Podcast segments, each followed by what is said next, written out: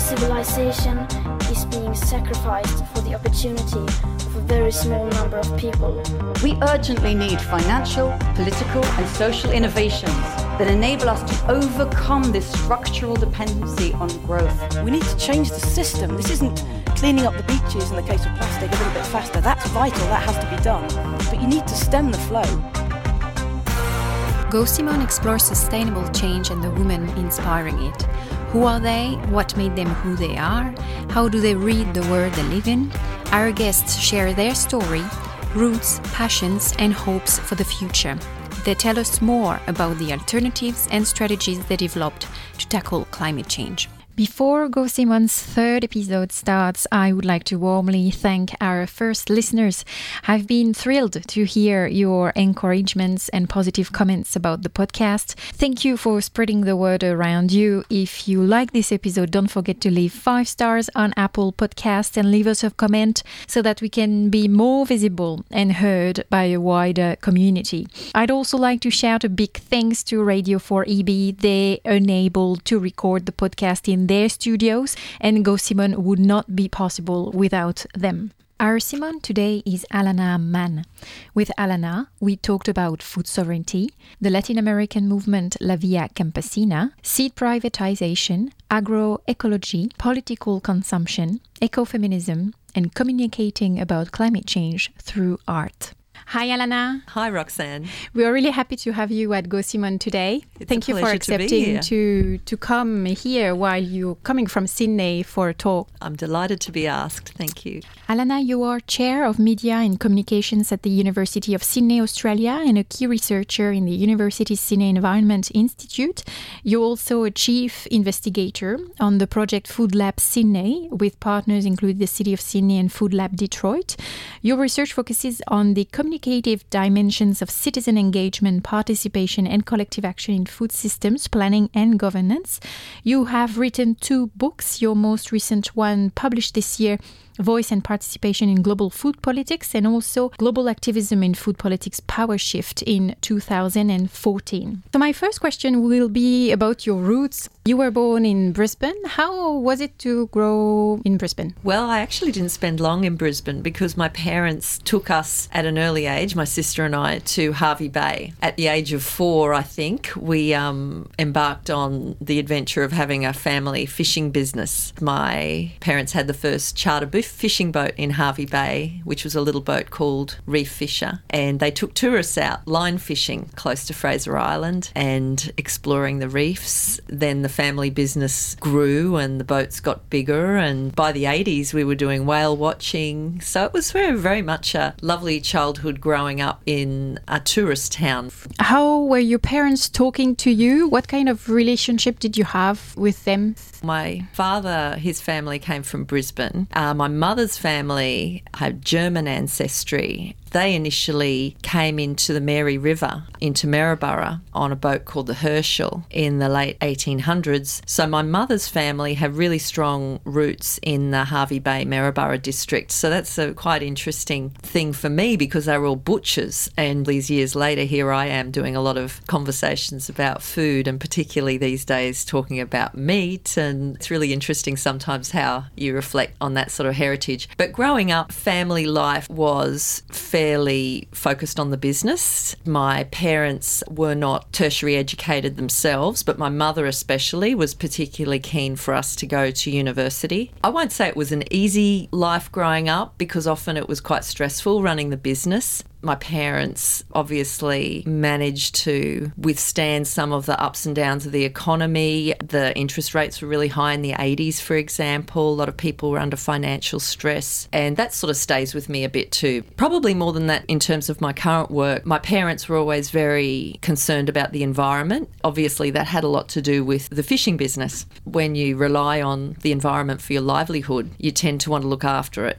I got really strong messages about that when I was growing up. My father would embarrass me profoundly by turning the boat around so that a tourist could go and pick their empty beer can out of the water and things like that. He used to kiss undersized fish before he threw them back and educate people about why you only take what you can eat, you don't exploit all of that bountiful goodness that comes from the sea. Also, at the time when we were growing up in the 80s, definitely, there were big campaigns on Fraser Island against sand mining and forestry because Fraser Island or K'gari, the um, Aboriginal name, true name of the island, was really under threat from those extractive industries. It's a good story, Fraser Island, in that a lot of the natural heritage has been protected, but it's a sad story in a lot of ways too, not least the displacement of Indigenous people as well. You then studied media practice and had a few communications role in the not-for-profit sector. What kind of influence did it have on your choice to pursue a PhD? My first job out of university was actually high school teaching. Oh, so I was teaching geography and history in Queensland. And it was only when I ended up working in Canada, teaching for a while, which I really enjoyed, and then going to the UK and working in London, it was when I moved into publishing and marketing. When I came back to Australia, I worked for the Sydney Morning Herald for a while, then moved into non-profits. And I was always interested when I was working in the media about how do we get really important issues into the newspaper. Because at that time, when I was working at the Sydney Morning Herald between about 1999 and, and 2005, all the transition to digital news was happening. Initially, we thought, well, this is a great opportunity because we can talk about stories in more depth. We can actually explain the complexity of a lot of the issues we're facing because we have the scope of hyperlinks and all the opportunity to tell longer stories. That has happened, but it's also changed in other ways. So it remains really challenging for social actors without a lot of resources to get into the media. So that really drove me in that non-profit space too. It was like, how do you talk about really important things like housing, poverty, like social exclusion, like food insecurity? And when I was at the Sydney Morning Herald, I was a marketing manager and I requested opportunity to complete a master's in media practice because I didn't have a formal qualification in media. And at that time, which seems such a luxury now, the company would subsidise you. And they gave me some time. So I did the uh, Masters of Media Practice part time. And while I was there, I started doing some teaching after work. And it was then that one of my colleagues at the university said to me, There's lots of opportunity for you to continue further studying because you did a dissertation and you enjoyed it. Do you want to do a PhD? I love writing and always wanted to write books. And I thought this might be the way that I get to write books and about things that I think are important. So, in your research, you're mixing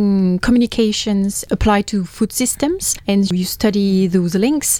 How was your interest for food systems in particular started? That was so random. I was doing some research with Amnesty International about their campaigning strategies. And in my reading about NGOs, I started looking more broadly at other civil society actors and I started reading more about social movements. In the course of my reading, I came across La Via Campesina, the peasant way. I literally read an article about their framing of food sovereignty and this approach to people's connection with the land and this idea of farmers as stewards of the land. And before long, my entire PhD had shifted in that direction, which my supervisor, he wasn't actually happy about that. He said to me once, Oh, you've moved over to the dark side. You've gone from corporate public relations to talking about social movements. And I thought, Oh, really? This is something that's going to be quite challenging because it's not something that fits into the neoliberal paradigm. This is about resistance. Could you tell us a bit more about the failures of our current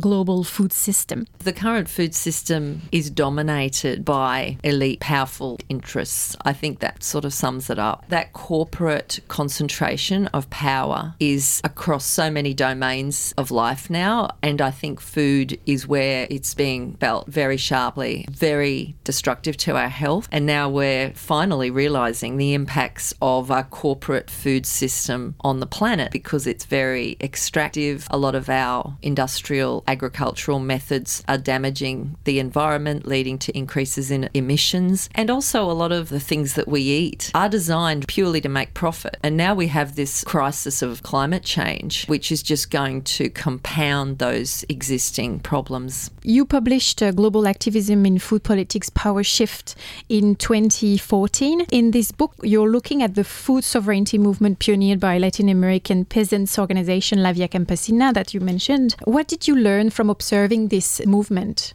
The thing that struck me most about visiting the farmers who comprise Via Campesina is just the diversity and the amazing range of difference in the approaches to the challenges, and very much the fact that a global struggle for food sovereignty really is rooted in local contests over resources. So I focused in that research, which was from my PhD, on countries in Latin America, as you mentioned, Chile, Mexico, and then I also did a case study of northern Spain, the Basque country in Spain. And I worked with three organisations, one in each country. One of them in Chile was an organisation of Indigenous women who'd been very marginalised in the new democracy in Chile. For example, the fruit picking trade. Chile's party to all these free trade agreements, but a lot of people in the food supply chain were still very disadvantaged. So there were poisonings, congenital birth defects because of exposure to pesticides, human rights abuses, sexual harassment, etc. So these women were struggling really for mo- the most basic rights. They were struggling for tenure, which a lot of women do not have. They don't own their own land. And they were also struggling to maintain the biodiversity through a seed saving network. Chile runs the Pan Andean aspect of that or network of that, but then you've also got a global network of seed savers, which is largely led by women. The women I met in Chile told me stories of going out into the fields and hiding indigenous seeds of potatoes in their skirts and planting them surreptitiously behind their husbands' backs because their husbands, as the owners of the farm, had bought into the seed packages that the big corporations were supplying. And that's not to criticise the men so much because they were not offered a lot of alternatives if they were to compete in this growing global market. These women were also victims of domestic violence often too because they were doing these things without permission. So there was a real gender lens in that organisation. Then I go to Mexico and talk to this organisation of grain growers, and they were all sophisticated businessmen with quite a lot of sway in certainly well government circles and business circles. And they were really strategic. They were maximising economies of scale by buying warehouse and distribution facilities together for their grain and just trying to compete with the big American companies that had entered the um, Mexican market through the North American Free Trade Agreement. So they were competing against Cargill's and Archer Daniels Midland. Archer Daniels Midland calls itself supermarket to the world, and I find that really disturbing. Do you have to be the people who sell everything? Do you have to control everything? Again, reflected on some of the impacts of these corporations in these specific countries. The Spanish farmers were enduring an entirely different type of threat, including the building of big highways that were connecting Spain to mainland Europe and also the closing down of their local abattoirs and that were very important cultural elements of their food system. And the argument for that was, of course, food safety, when in reality, these local villages and towns had been managing their own food supply perfectly well for hundreds of thousands of years, really. And that research and that book is really about how do you get all these diverse people on the same page. Isn't it interesting that they're actually all fighting some of the same battles? And how are they doing this amazing thing where they're actually creating a global frame that is food sovereignty? And what does it mean in different countries? So, how does food sovereignty translate in Australia? Is there food sovereignty movements here as well? There is. It's a very difficult term to use, sovereignty, in an mm-hmm. Australian context because it's a very fraught term because Indigenous sovereignty is something that still hasn't been recognised properly. And sovereignty goes to the heart of land and security. So I think that a lot of certainly policymakers find it threatening to talk about these issues and they don't really want to engage in a conversation that leads us to talk about dispossession and displacement and violence against, for example, Aboriginal people. But there's a lot of other people who are excluded from the food system as well. The idea of sovereignty in Australia Is relatively new. Robert Pekin, who is the founder of Food Connect with his partner Emma Kate Rose, and they are the founders of the Australian food sovereignty movement it created what they called the People's Food Plan as sort of a blueprint for what a national food policy would look like if it was truly democratic. But that's a grassroots organisation and it's a really important part of the Australian movement for a fairer food system, along with a whole bunch of actors, including community supported agriculture setups, cooperatives, and also a whole bunch of people who are running campaigns against genetic modification and and the further expansion of corporations into local food environments. So it's a very fragmented, nascent movement in Australia, but people are certainly thinking more about not just the impacts of food on their own health and their own communities, but also about what our food ways do in terms of impacting people in other countries. I was checking the different literature on food sovereignty. I spotted some comments from Christopher Mayes in his book Unsettling Food Politics, Agriculture, Dispossession, Sovereignty, and Agrarian Discourses. And he explains that while alternative food activists appeal to food sovereignty and agrarian discourses to counter the influence of neoliberal agricultural policies, these discourses remain entangled with colonial logic. Could you please explain what he means by that?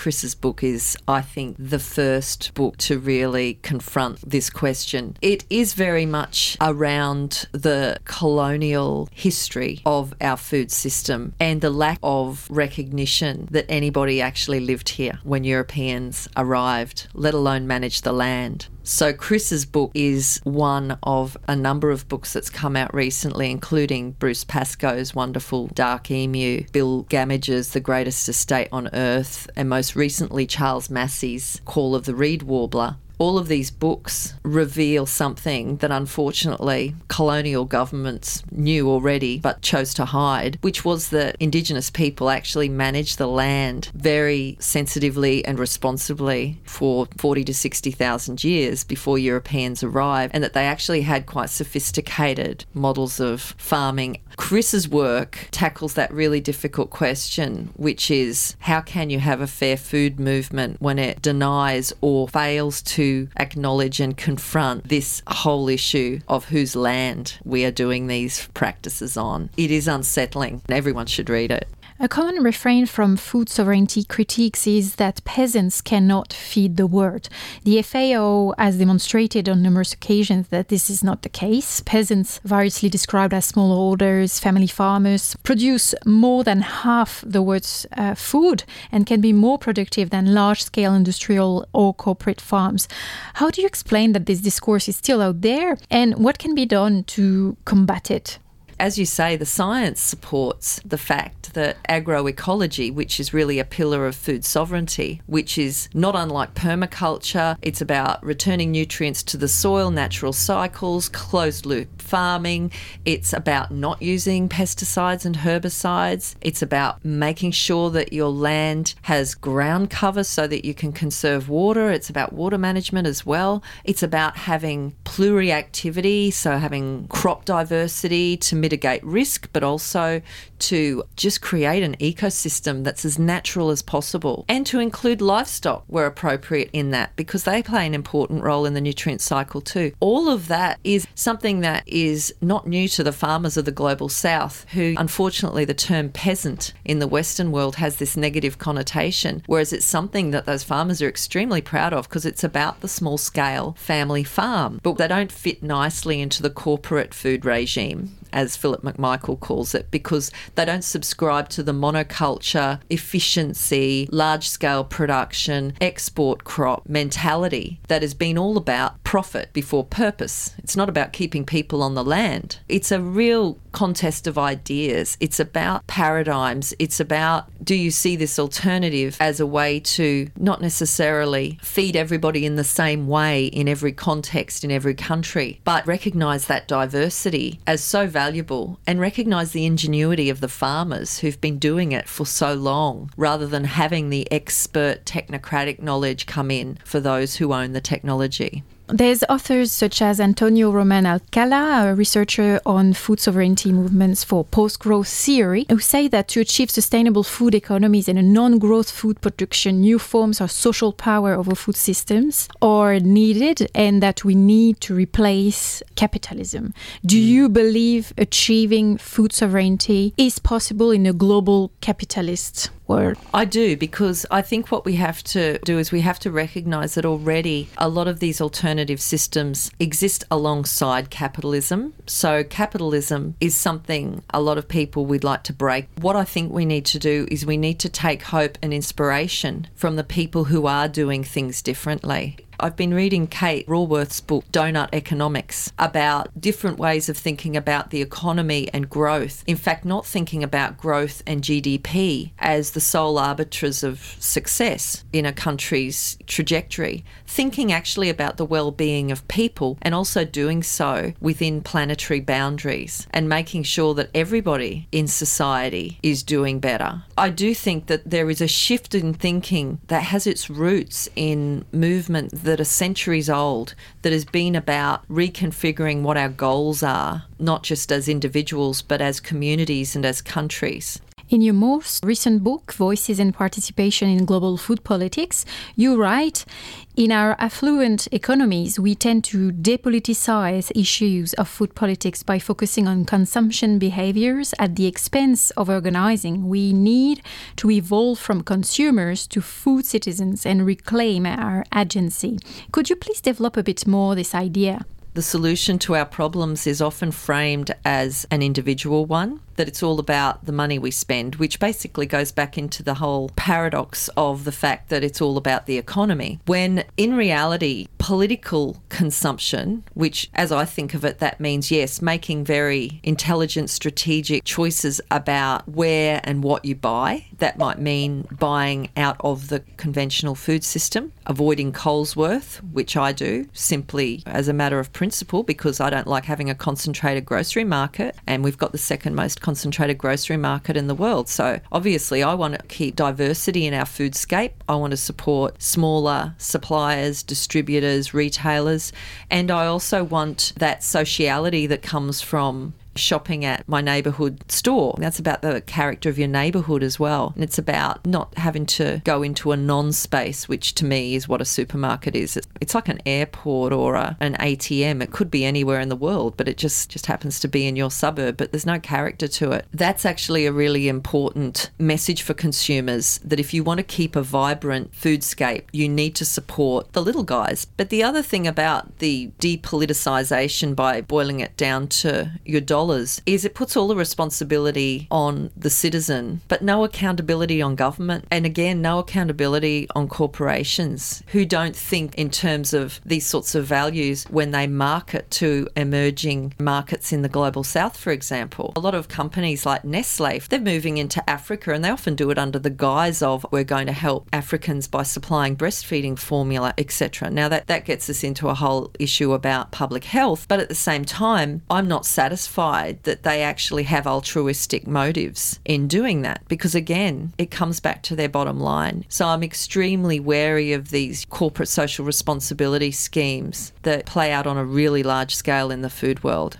It's a bit like food aid. It sounds like a great idea. Emergency food relief is definitely necessary, but governments have to stop subsidising US corn growers, for example, to overproduce and then dump grain in markets that then can't support local traders. It really transcends the individual consumers, and I think our governments really need to take a good hard look at what citizens, where the pain points are for citizens, and some of them are around food. We've got food insecure people in Australia, but we tend to treat them as dependents, targets of relief, rather than actual people who have agency and make choices and who need to be heard in terms of what's wrong. So instead of getting us to buy things, maybe they should get us to talk more and they should actually listen. And that way we can actually have a much more democratic food system and the problems then will be addressed through the lived experience and actual evidence from people who are experiencing the problems. How do you think we can make this problem as part of the political agenda? The local government sphere is a really productive one. I know in Brisbane, I've just been hearing about the golf course, which is going to become City Farm. The idea of having urban agriculture that can be administered by a group of local people, including council people, but also perhaps food policy councils. I think enabling legislation on a municipal level, that's the sort of thing we should be supporting, investing in. The local food policy council idea is something that's really strong in the US. A lot of people have found that that's the solution because it actually really addresses the particular conditions in that place. Supplier networks, the existing food ecosystem, the needs of the residents, including the cultural um, specificities of what people want in their diets, and that sort of local management, that attention to actual people and social connection is really important. I think that while, of course, we we need to have global and federal policies that actually support healthier and more sustainable food systems. A lot of the energy is coming from the grassroots. Is there some current initiatives, and you've mentioned Food Connect, you've mentioned urban farming, that you feel are game changers? There are a couple of things happening in Sydney that give me hope. Sydney is often compared in a negative way to Melbourne in terms of our activism around food and our municipal planning regulations around food because we don't have a food policy. So that's something that is changing. One project that I'm working on with the University of Sydney, of course, but also with TAFE New South Wales is called FoodLab Sydney and it is a collaboration that enables participants from the community community to get engaged in TAFE training in hospitality. So they do the kitchen operations certificate too. And the additional second part of the course is about training in entrepreneurship to either even start a business in food, but just how to get employment in food. And it encourages people to think about what sort of food business and thinking about what we sort of call these good food enterprises. In other words, companies and businesses that do make profit because obviously you need to survive, but that also also pursue purpose in terms of cultural recognition. One of our participants, for example, is looking to bring Tasmanian bush foods to the table. And she's starting really small. She's just getting to know, develop her tastes and flavours and things like that. And she's working with Aboriginal bush food leaders in the region. And I think those sorts of connections are the really fruitful thing. When local governments, where possible, invest in those sorts of initiatives, it's great. But it also puts the onus on institutions like mine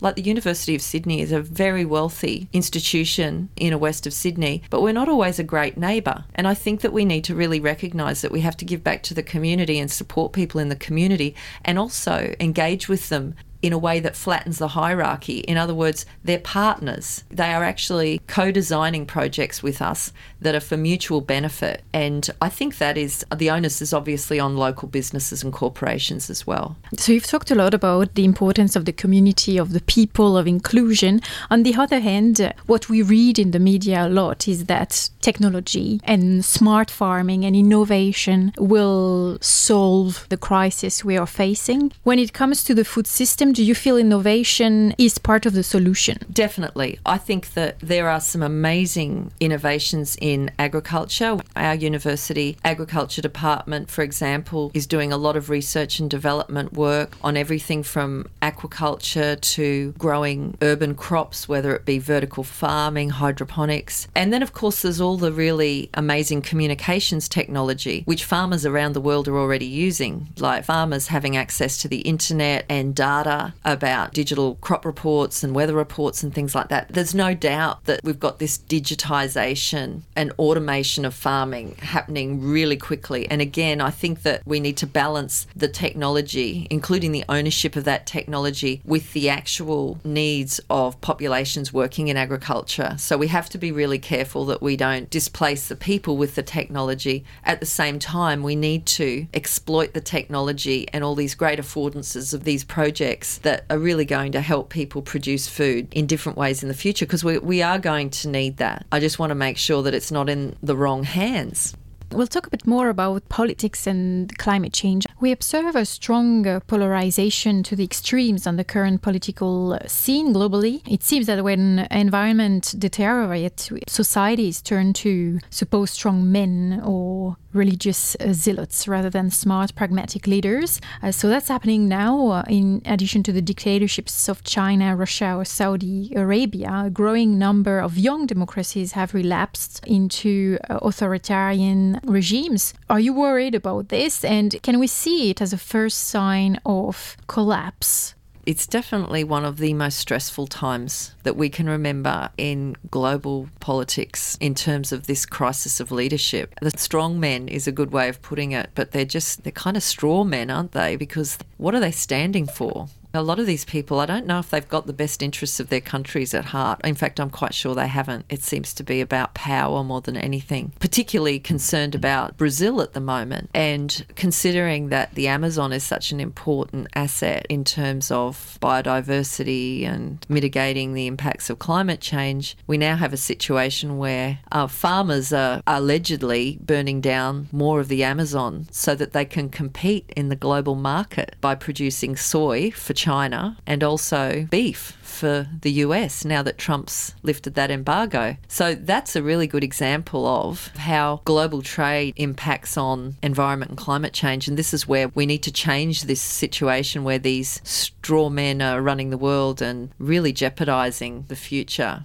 How do you feel we can convince more people to take actions? Is it saying to people, stop eating meat, for example, uh, just start a, a, vegetarian regime? Again, it comes back to the individuals that push that it's because of your consumptions that we are where we are. What type of discourse should we have? It has to be very nuanced. There's no one solution to this. I think that's what we have to remember. And as you mentioned, the discourse around diets has really escalated lately. And the Intergovernmental Panel for Climate Change report only three weeks ago actually told us that the way we produce food is unsustainable. And the headline said, you know, eat less meat, save the planet. One of the headlines was, can we still eat Big Macs and avoid climate chaos? That was a good one. But my favourite one was veganism as the new climate virtue signalling, which was no judgment there. But fundamentally, the debate about diets again tends to individualize the problem. I think that yes, we should eat less meat just for our health, and we should think about what meat we eat. I only buy meat from an ethical butcher in Sydney, and I don't eat much of it. It's not cheap, but Feather and Bone, Grant and Laura, who own that business, they know the entire supply chain. They know how those animals are treated, and they know the conditions under which they're raised and they also give you a fair price for quality meat. That's not something that's within everybody's scope in terms of if you had a family of four or five, that might be unsustainable. But that points again to well, how much meat should we be eating? The fact is, if we eat cheap meat from the supermarket, we're not only supporting the corporate food chain, which doesn't supply adequate returns to farmers, but we're also engaging in practices of animal cruelty, by my assessment. So I'm a meat eater but I'm very selective about what meat I eat. So I think that should be more of the messaging around diets, thinking about it, doing the talk, and how do we cope with this sort of apparently insurmountable challenge, which is when where climate and food and water and energy meet.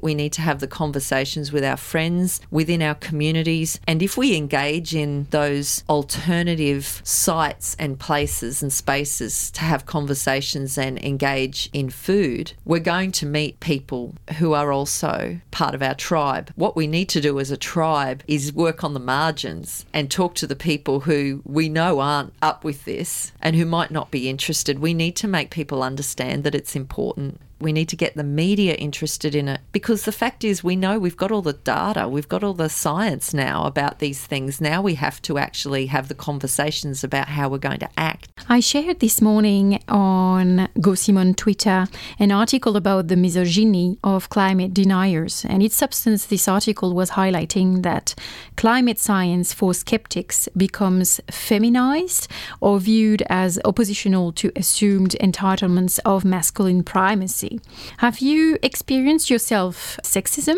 and do you feel it is a barrier to defend your ideas?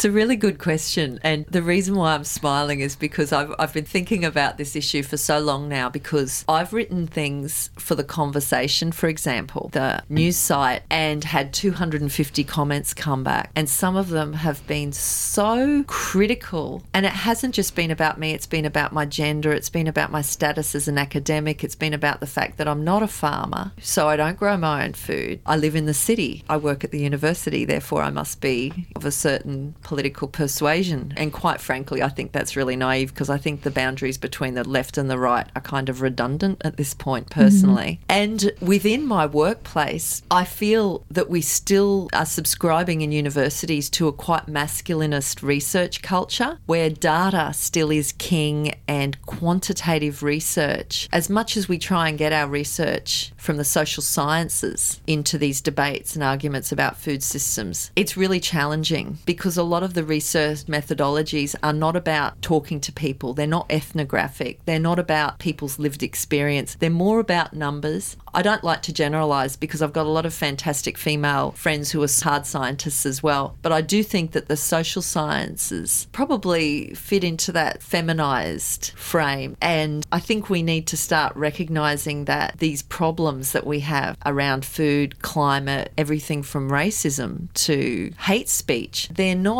problems that can be solved by any one discipline. They're problems that need to be solved by all sorts of different knowledges. And that includes non academic knowledges. I learned a lot from the social movements about the fact that you cannot forget that there are so many ways of knowing in the world, and you actually will not capture a wide audience if you ignore people's understandings of the world. Therefore, you need to be really intersectional in how you talk about these issues.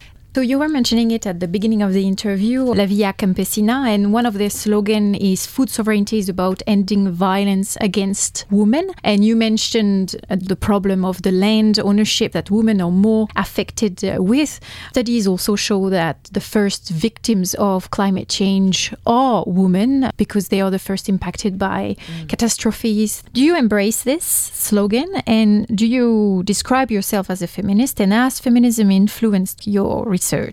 I certainly do. I do. I'm really comfortable with that. I think that it is something that I've inherited, even though my mother would never have called herself a feminist. She's a very strong and very inspiring person in that she really believed that you have to have knowledge before you know have an opinion. And I think that in terms of my positionality on all of these issues, I would say I'm explicitly feminist. And I do agree that food sovereignty is about addressing that patriarchal system that exists in so many of the countries, certainly the Latin American countries I've visited. La Via Campesina was very alert to this early on, so they actually created a special women's section from very early on in the movement, they had a congress devoted to women because they realised that this was a very specific problem.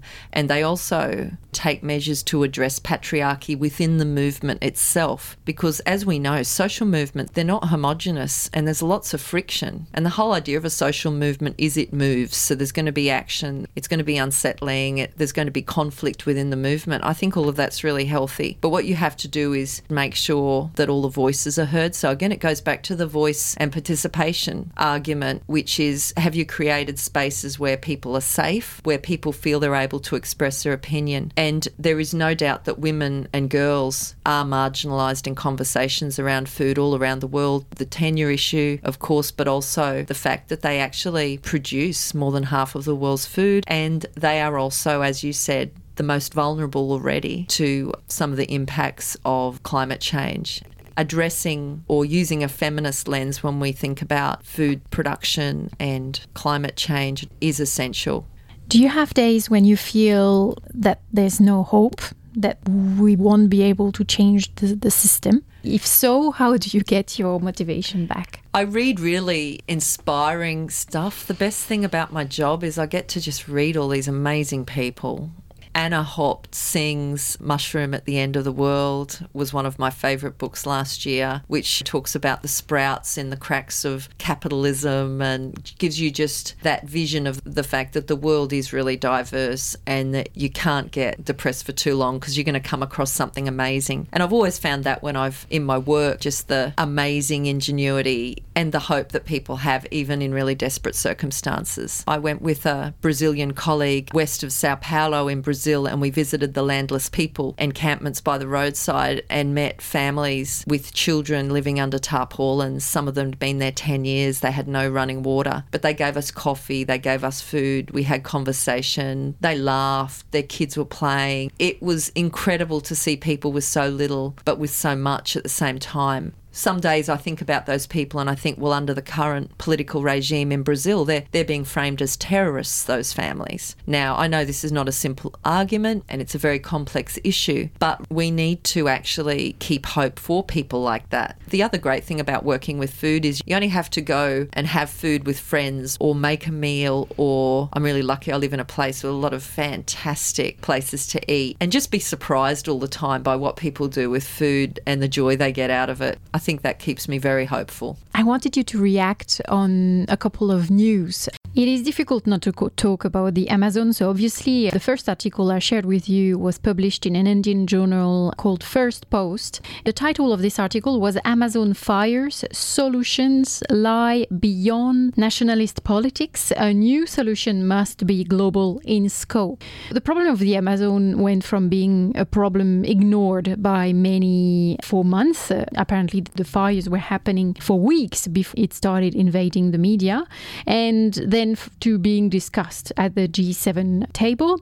This is a typical case of human deforestation driven by global appetite for meat. So it makes it a global issue that requires global solutions. And in the same time, all the conversation in the media, or should I say social media, has been around the need for people to become vegetarian or vegan. So tackling the problem at individual levels. How do you read this issue yourself? It is interesting. These days, when I tend to ask people, well, where's the fish from? And it's really interesting because in New South Wales, I think it was Nick Xenophon who proposed that there should be a piece of legislation that insisted that restaurateurs answer people's questions about where their seafood comes from, and that bill didn't get passed. So it's access to information that we have a right to. So when we don't have the information about our food that we need, after we've asked the questions, we need to resist that. We need to chase that information. We need to have the right to know about that. It's the same argument around genetic modification of food. Again, that's not a black and white issue because a lot of genetic modification is of genuine benefit. However, everybody has a right to know what's in their food and how it's produced and where